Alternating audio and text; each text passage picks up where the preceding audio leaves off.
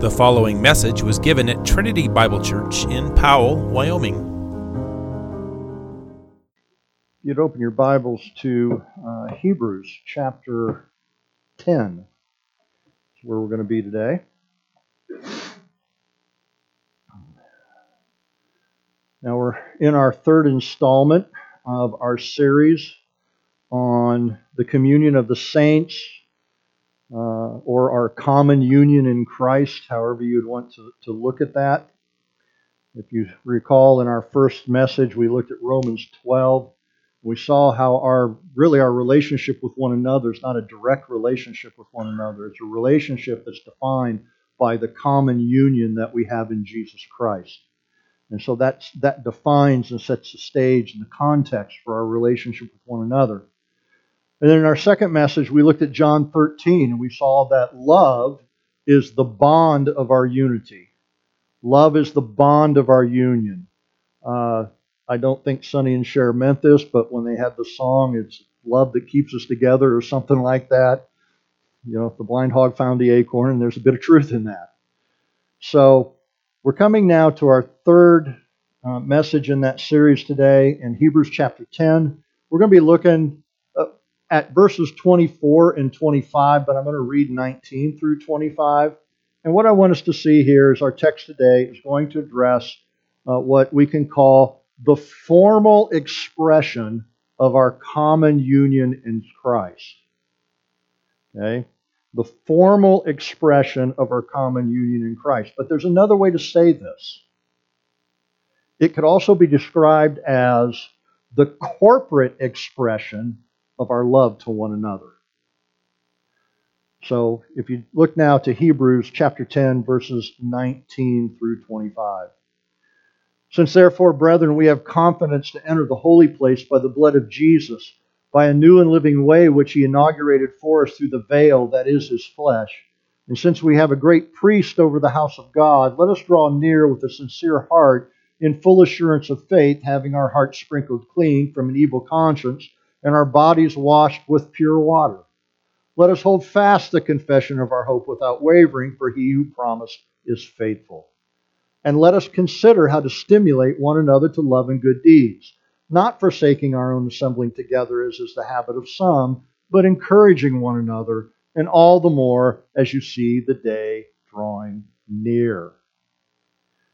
Now, several times we've found ourselves at the hinge point in a book.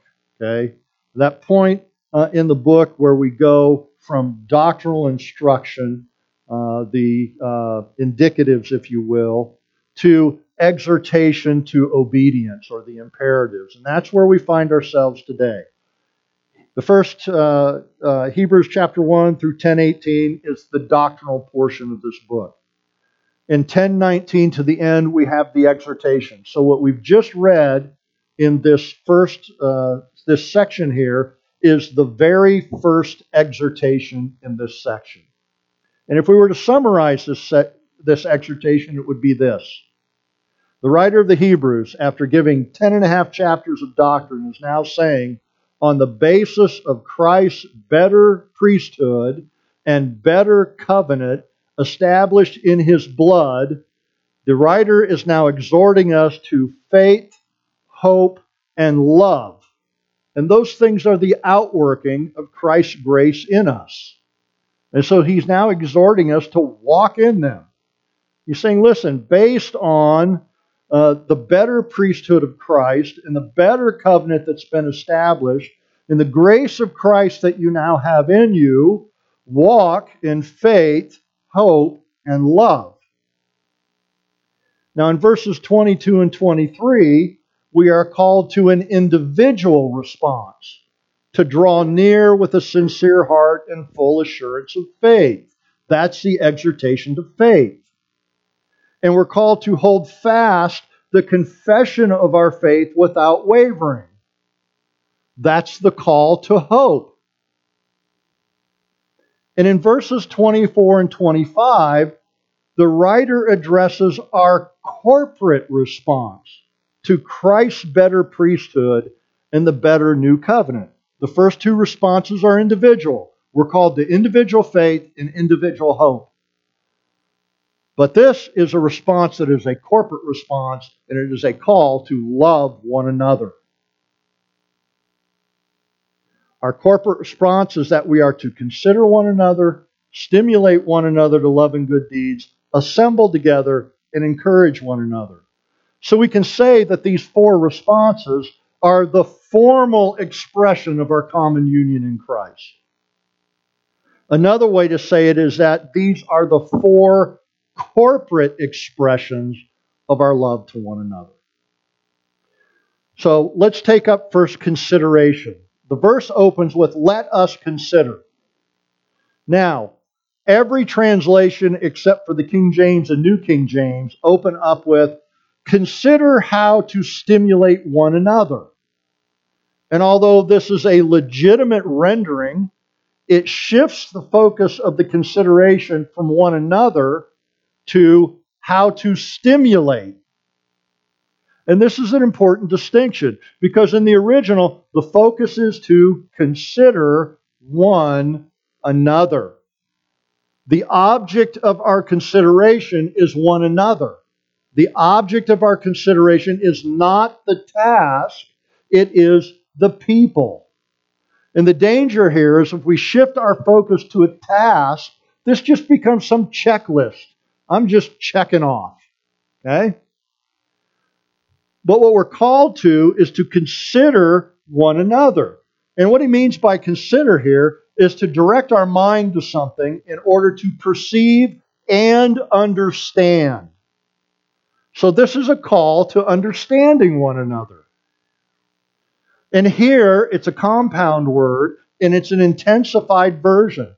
So the idea is not just to think about and consider one another, the idea is to immerse ourselves into and ponder and study one another so that we may know one another as the foundation to loving one another through these other means of stimulating one another to love and good deeds, assembling together, and encouraging one another. And we are doing all of this based on Christ's perfect, final, and effectual atonement for sin. Now you can see this is going to take some effort. It is a deep study of one another, seeking to perceive and understand that person's station or condition in life for the purpose of knowing how I can incite them to uh, loving others and walking in good deeds. But there's something we have to be aware of here. The purpose is not to study one another to find fault.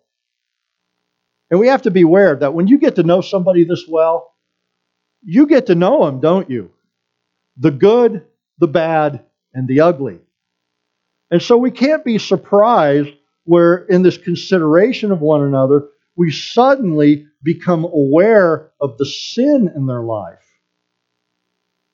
as it becomes apparent to us. Our purpose isn't to keep a record of wrongs or a finding of fault, but our purpose is to know how to love one another better. And to do that, we really need to know the whole person. The term one another here is more than an identifier of persons or, or the objects of this consideration. It carries with it the idea of reciprocity and mutuality. Okay, this is what we are to be engaged in with one another. Okay, we are brothers and sisters in Christ. We equally share in Christ's sacrifice, and we have a common interest and a common union in the person of Jesus Christ and of his grace.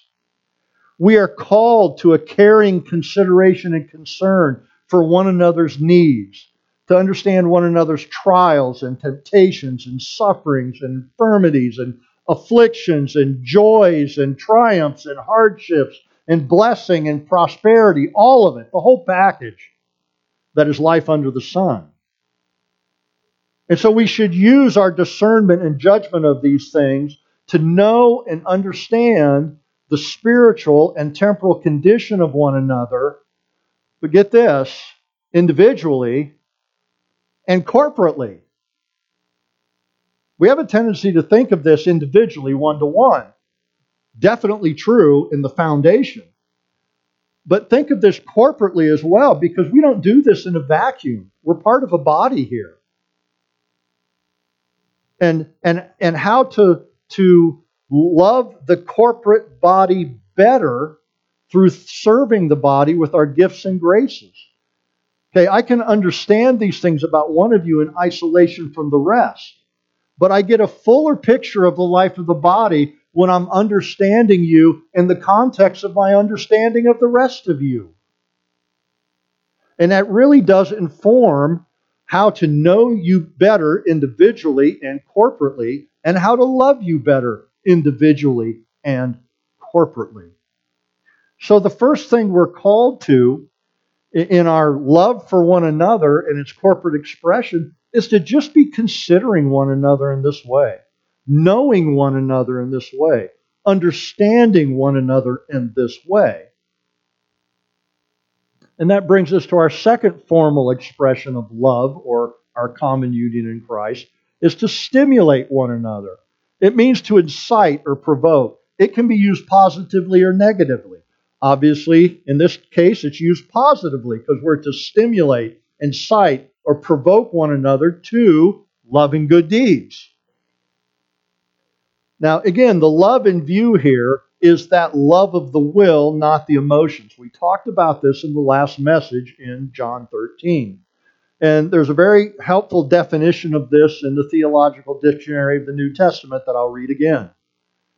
Of the love of men to men, especially of that love of Christians towards Christians, which is enjoined and prompted by their religion, where the love to be to be the where, whether the love be viewed as in the soul or as expressed. So notice what it says about this love of the will. It is prompted by our religion. It is prompted by our common union in Christ. This love is the effect of God's Spirit working in us, sanctifying us, causing us to love the brethren for Christ's sake. It is not a love based on anything in our brother or sister. It is not based on any personal preference I have towards them. It's not based on anything I find attractive in them. It's not based on the fact that I like them or they did something beneficial for me. That's the love of the emotions.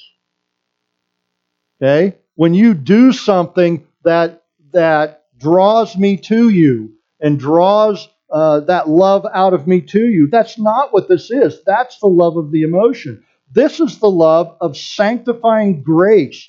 This is a love in which the, the will, our will, is being sanctified by the grace of Christ in us through the operation of His Spirit. And we also need to take note here that this love is viewed as both in the soul and as expressed. Now, we see it in the soul in the consideration of one another we just talked about. To have that kind of consideration of one another, to go to that labor and that effort to know and understand one another, is an expression of love in the soul. Seeking to know and understand so that I can be better equipped to love you according to the Word of God. But it's also expressed it's a love that finds its way out in action in the good deeds towards one another that flow out of that consideration. It is goodwill and benevolence of the soul being expressed or acting for the best interests of, the, of others. And this ability to stimulate one another has its foundation in our consideration of Christ. You see, we have this same word here used in Hebrews 3:1. There, the writer says, Therefore, holy brethren, partakers of a heavenly calling, consider Jesus. So, the same consideration we talked, just talked about, we're supposed to have of one another, we are also to have of the Lord Jesus Christ. And look at the, the trajectory or the direction we get here on that consideration. He says, Consider Jesus the apostle and high priest of our confession. So, in our Christian walk, we are to be immersed in studying the consideration of who Jesus is and what Jesus has done as the apostle and high priest of our confession. And Hebrews 3 2 goes on to say, He was faithful to him who appointed him, as Moses also was in all his house. So we are to consider how Christ was faithful to the mission given him by his Father. How faithful was Christ to the mission given him? Well, he was completely faithful to the giving up of his own life. John Gill said, Now as mediator, he had a trust reposed in him, as the persons of all God's elect and a fullness of all grace for them. You see what he's saying here? Okay. He had our souls entrusted to him to merit salvation for them and to effect, and, and to effectuate that salvation. He goes on to say, the treasures of wisdom and knowledge, and eternal life and happiness, and also the glory of God in their salvation, which trust he has faithfully discharged as an apostle and high priest, in a declaration of the whole will of God, in acknowledging it was his Father's doctrine he brought, and in seeking not his own, but his Father's glory, in redeeming and saving the persons committed to him, in distributing his grace to them and in bringing them safe to glory and in taking care of, of things pertaining to God. So when we are immersed in our consideration of Christ as our high priest in the new covenant in his blood, and we are immersed in considering all that Jesus has done for us in these things, we are strengthened in our faith and we are empowered to these love and good deeds. You see, it's only in Christ that we can do good to others. In John 15, 5, you know, Christ, Christ tells us that apart from him, we can do nothing. He goes on in verses 7 and 8 and says, If you abide in me and my words abide in you, ask whatever you wish, and it shall be done for you. By this is my Father glorified, that you bear much fruit, and so prove to be my disciples. So when we ask, what will be done for us? In context here. When we ask, what will Christ do for us? Well, here's what he will do for us He will empower us by the Holy Spirit to bear much fruit to the glory of God and the good of his people as we seek to act on this consideration of one another and stimulate one another to love and good deeds. This then becomes an, an upward spiral in the life of the church. You know, Romans 1 talks about a downward spiral into sin. This is the exact opposite. This is an upward spiral. As we put others first in our consideration of them, and then by the grace of God to us in Christ and our consideration of Christ, we act on that consideration and we incite one another to love and good deeds. And then, and then others in the body likewise go out in that same consideration and inciting of one another to love and good deeds, it just has this whole effect of lifting up the entire body. When Christ's church walks in love towards one another in this way, it causes us to stand out as different from the world around us, proving that we are his disciples. That was his whole point in John 15 8. When we forgive one another of our sins against each other, that is different than the world. When we have the welfare of one another as our prime consideration, even over ourselves, that is different than the world. When we act towards one another, exercising our gifts, our goods, and our graces to relieve and strengthen the brethren, that's different than the world. And all of this testifies to the world around us the truth of the gospel so that in all things God will be glorified through Christ. This brings us now to our third formal expression of love, or the, our common union, and that is assembling together. Now, this is stated in the negative. We're called not to forsake the assembly. And so we have a tendency to look at this and focus on what not to do, and we lose sight of the fact that this is a command to assemble together. Verse 25 could have said, assembling together, encouraging one another. That's just the positive statement of the same truth. Now, forsaking here means to abandon, it means to desert, it means to leave in dire straits, or to leave helpless. It has the idea of turning your back on someone when they need your help. Okay? Someone that is helpless, they are in, in a bad position, there's nothing they can do about it, nothing they can do to extract themselves from that position. They cry out to you for help, and you simply turn your back on them and walk away. That's what's in view here. Another way to, to consider this is abandoning a sworn duty.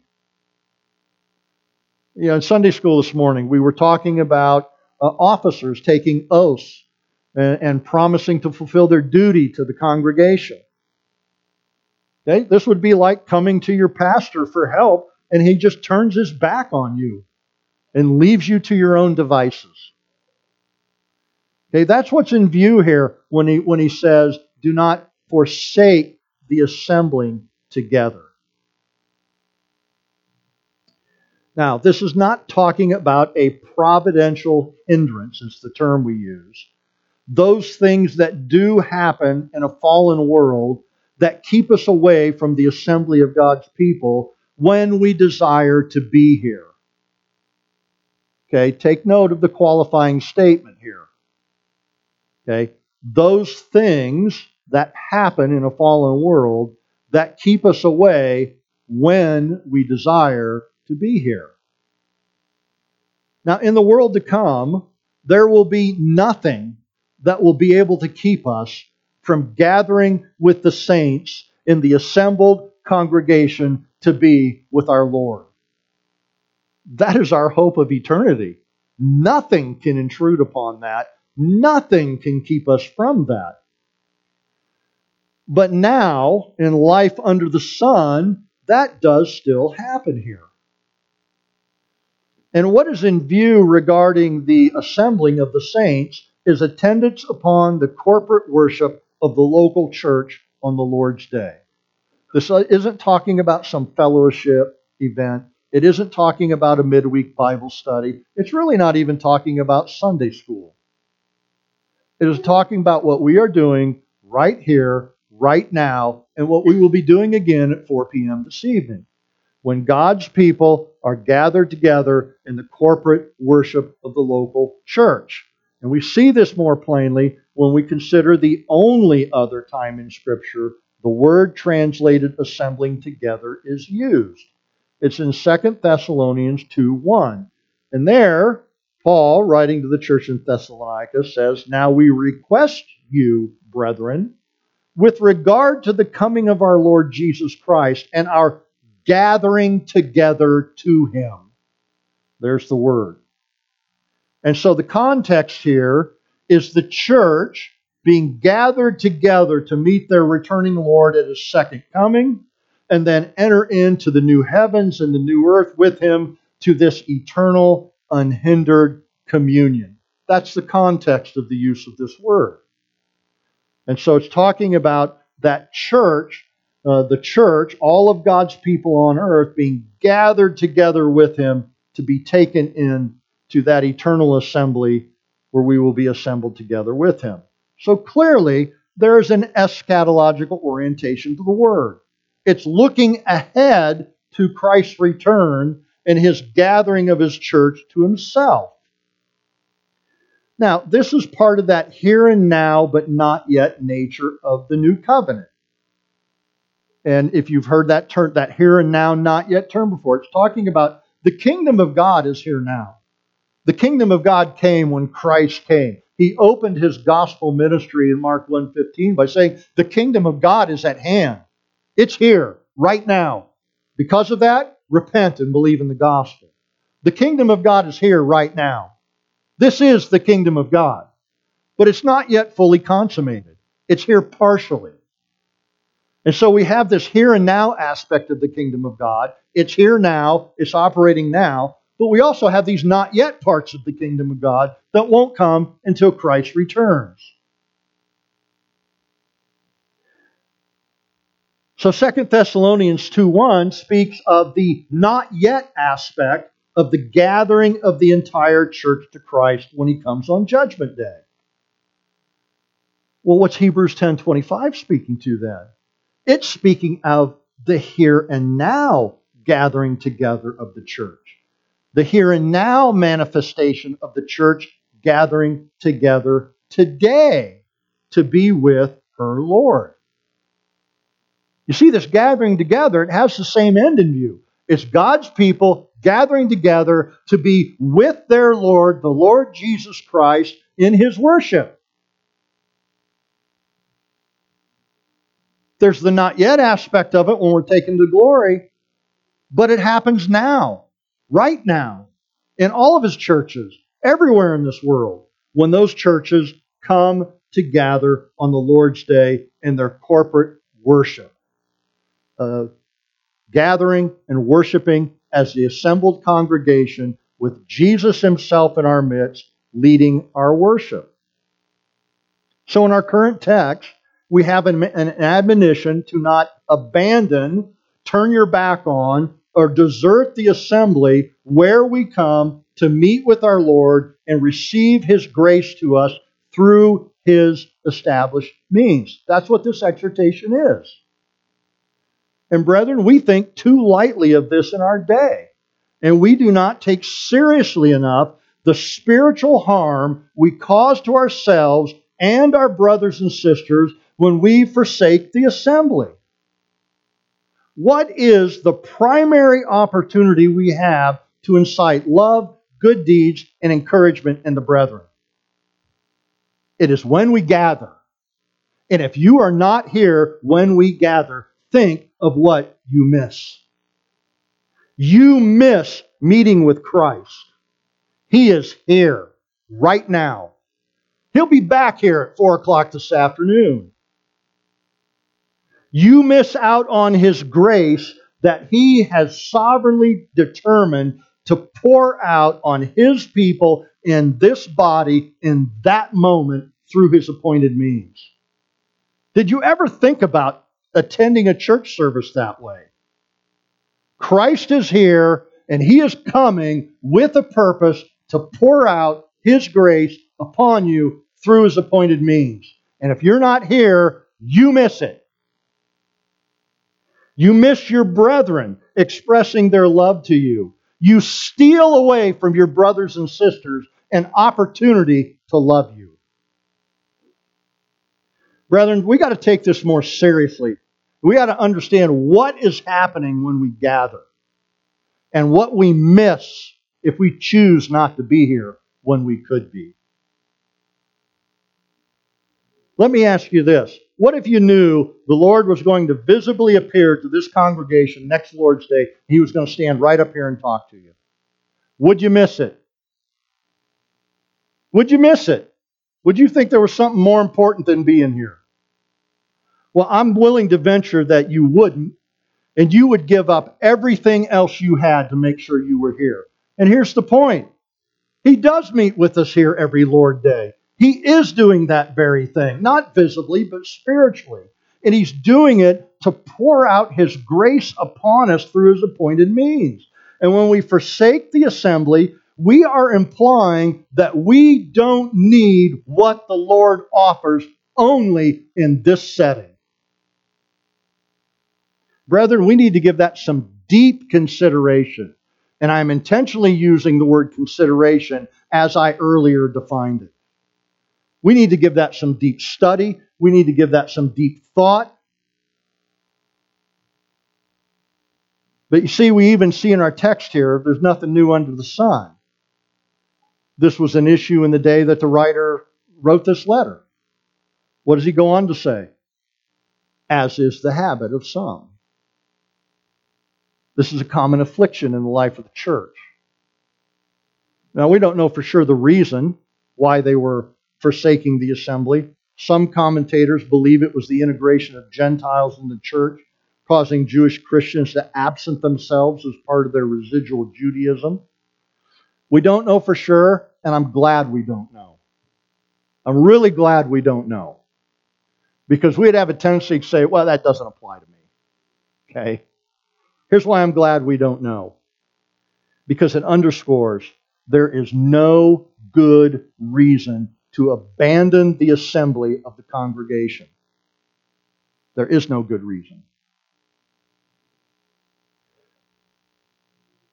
Now, take note that this is a habit, it's not an isolated absence.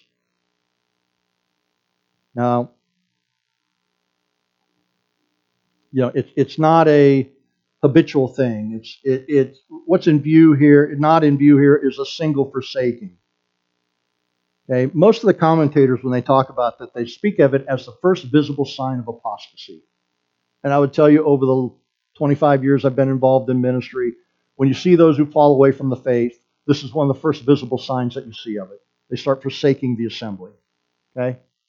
But that's not saying everybody that does, even sinfully so, is heading to apostasy. Okay? But that is what the habit of it means. Now, some may immediately ask, well, how many times can I have an unexcused absence and not be guilty of forsaking the assembly? Don't raise your hand, but I know some of you, that question already popped into your head. And here's what I would like to point out to you that the question itself exposes a legal spirit, that box checking mentality. And, brothers and sisters, what we have to be careful of with that is a legal spirit leads to lawlessness. Because once you realize you can't check every boxes, you finally go, What's the use? And now you justify yourself in walking away. So there's great warning here. John Gill said it well. He said, It is the duty of saints to assemble together for public worship on the account of God who has appointed it, who approves of it, and whose glory is concerned in it. And on the account of the saints themselves, that they may be delighted refreshed, comforted, instructed, edified, and perfected. And on account of others, that they may be convinced, converted, and brought to the knowledge and faith of Christ, and in imitation of the primitive saints.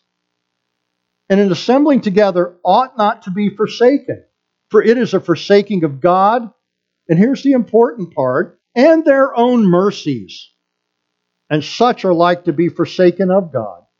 Nor is it known what is lost hereby, and it is the first outward visible step to apostasy and often issues in it. Brothers and sisters, we need to, we need to consider much, much more deeply how we perceive what happens here and how that informs really our motivation and desire to be here. Well, this brings us now to our fourth formal expression of our love and common union, and that is encouragement. Now, I want you to take note that he moves from the only negative admonition. The, the not forsaking was the only one he phrased in the negative, and I think there, I think that was intentional. Okay, and uh, he moves from "do not forsake the assembling together," which is perhaps the major discouragement to the brethren, to the positive exhortation of encouragement. And the word translated encouragement encompasses a broad range of interaction.